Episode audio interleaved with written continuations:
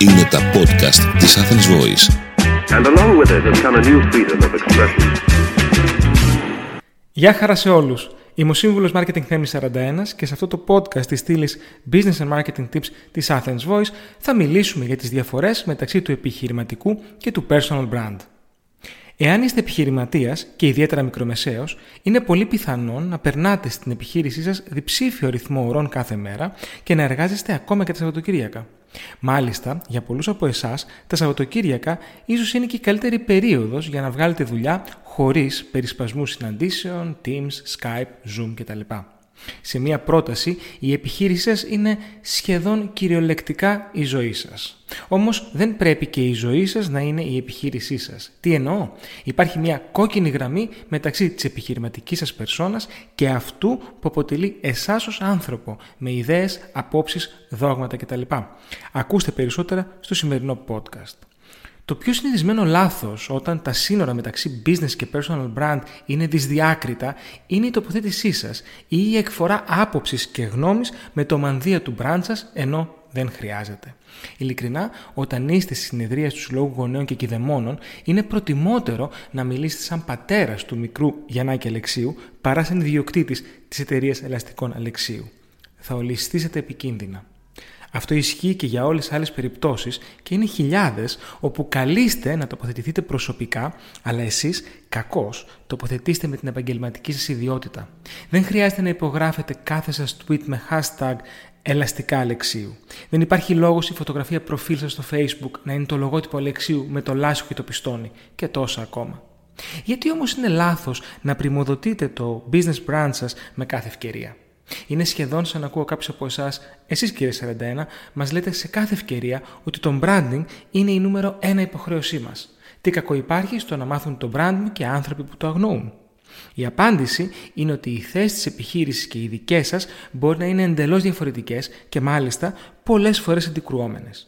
Είναι πολλές φορές πιο πιθανό να βλάψετε τη μάρκα σας με προσωπικές τοποθετήσεις, ιδίως όχι mainstream, παρά να ωφεληθείτε από το μικρό branding που θα κάνετε.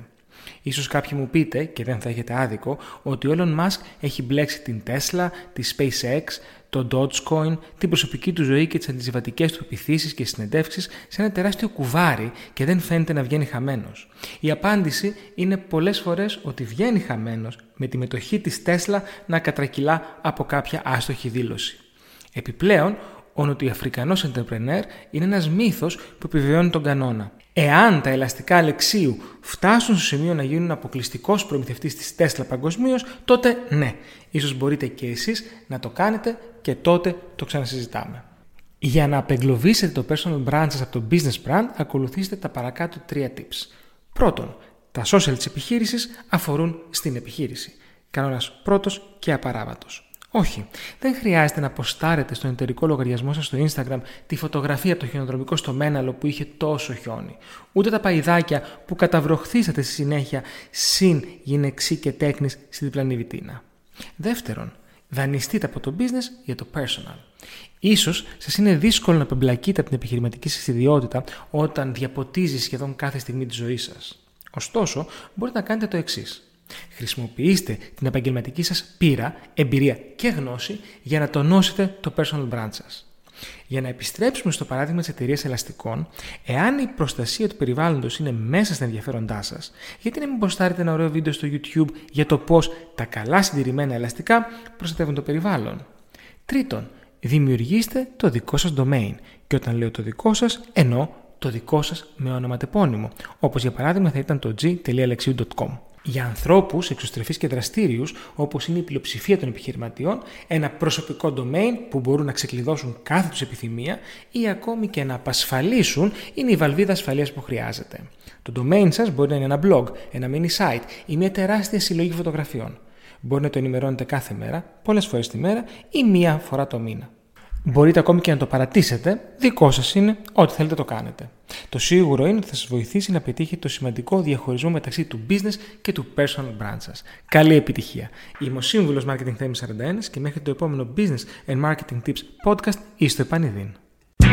Ήταν ένα podcast από την Athens Voice. Μπορείτε να ακούσετε τα podcast της Athens Voice στο athensvoice.gr και στο Spotify, στο Apple Podcast και το Google Play Music.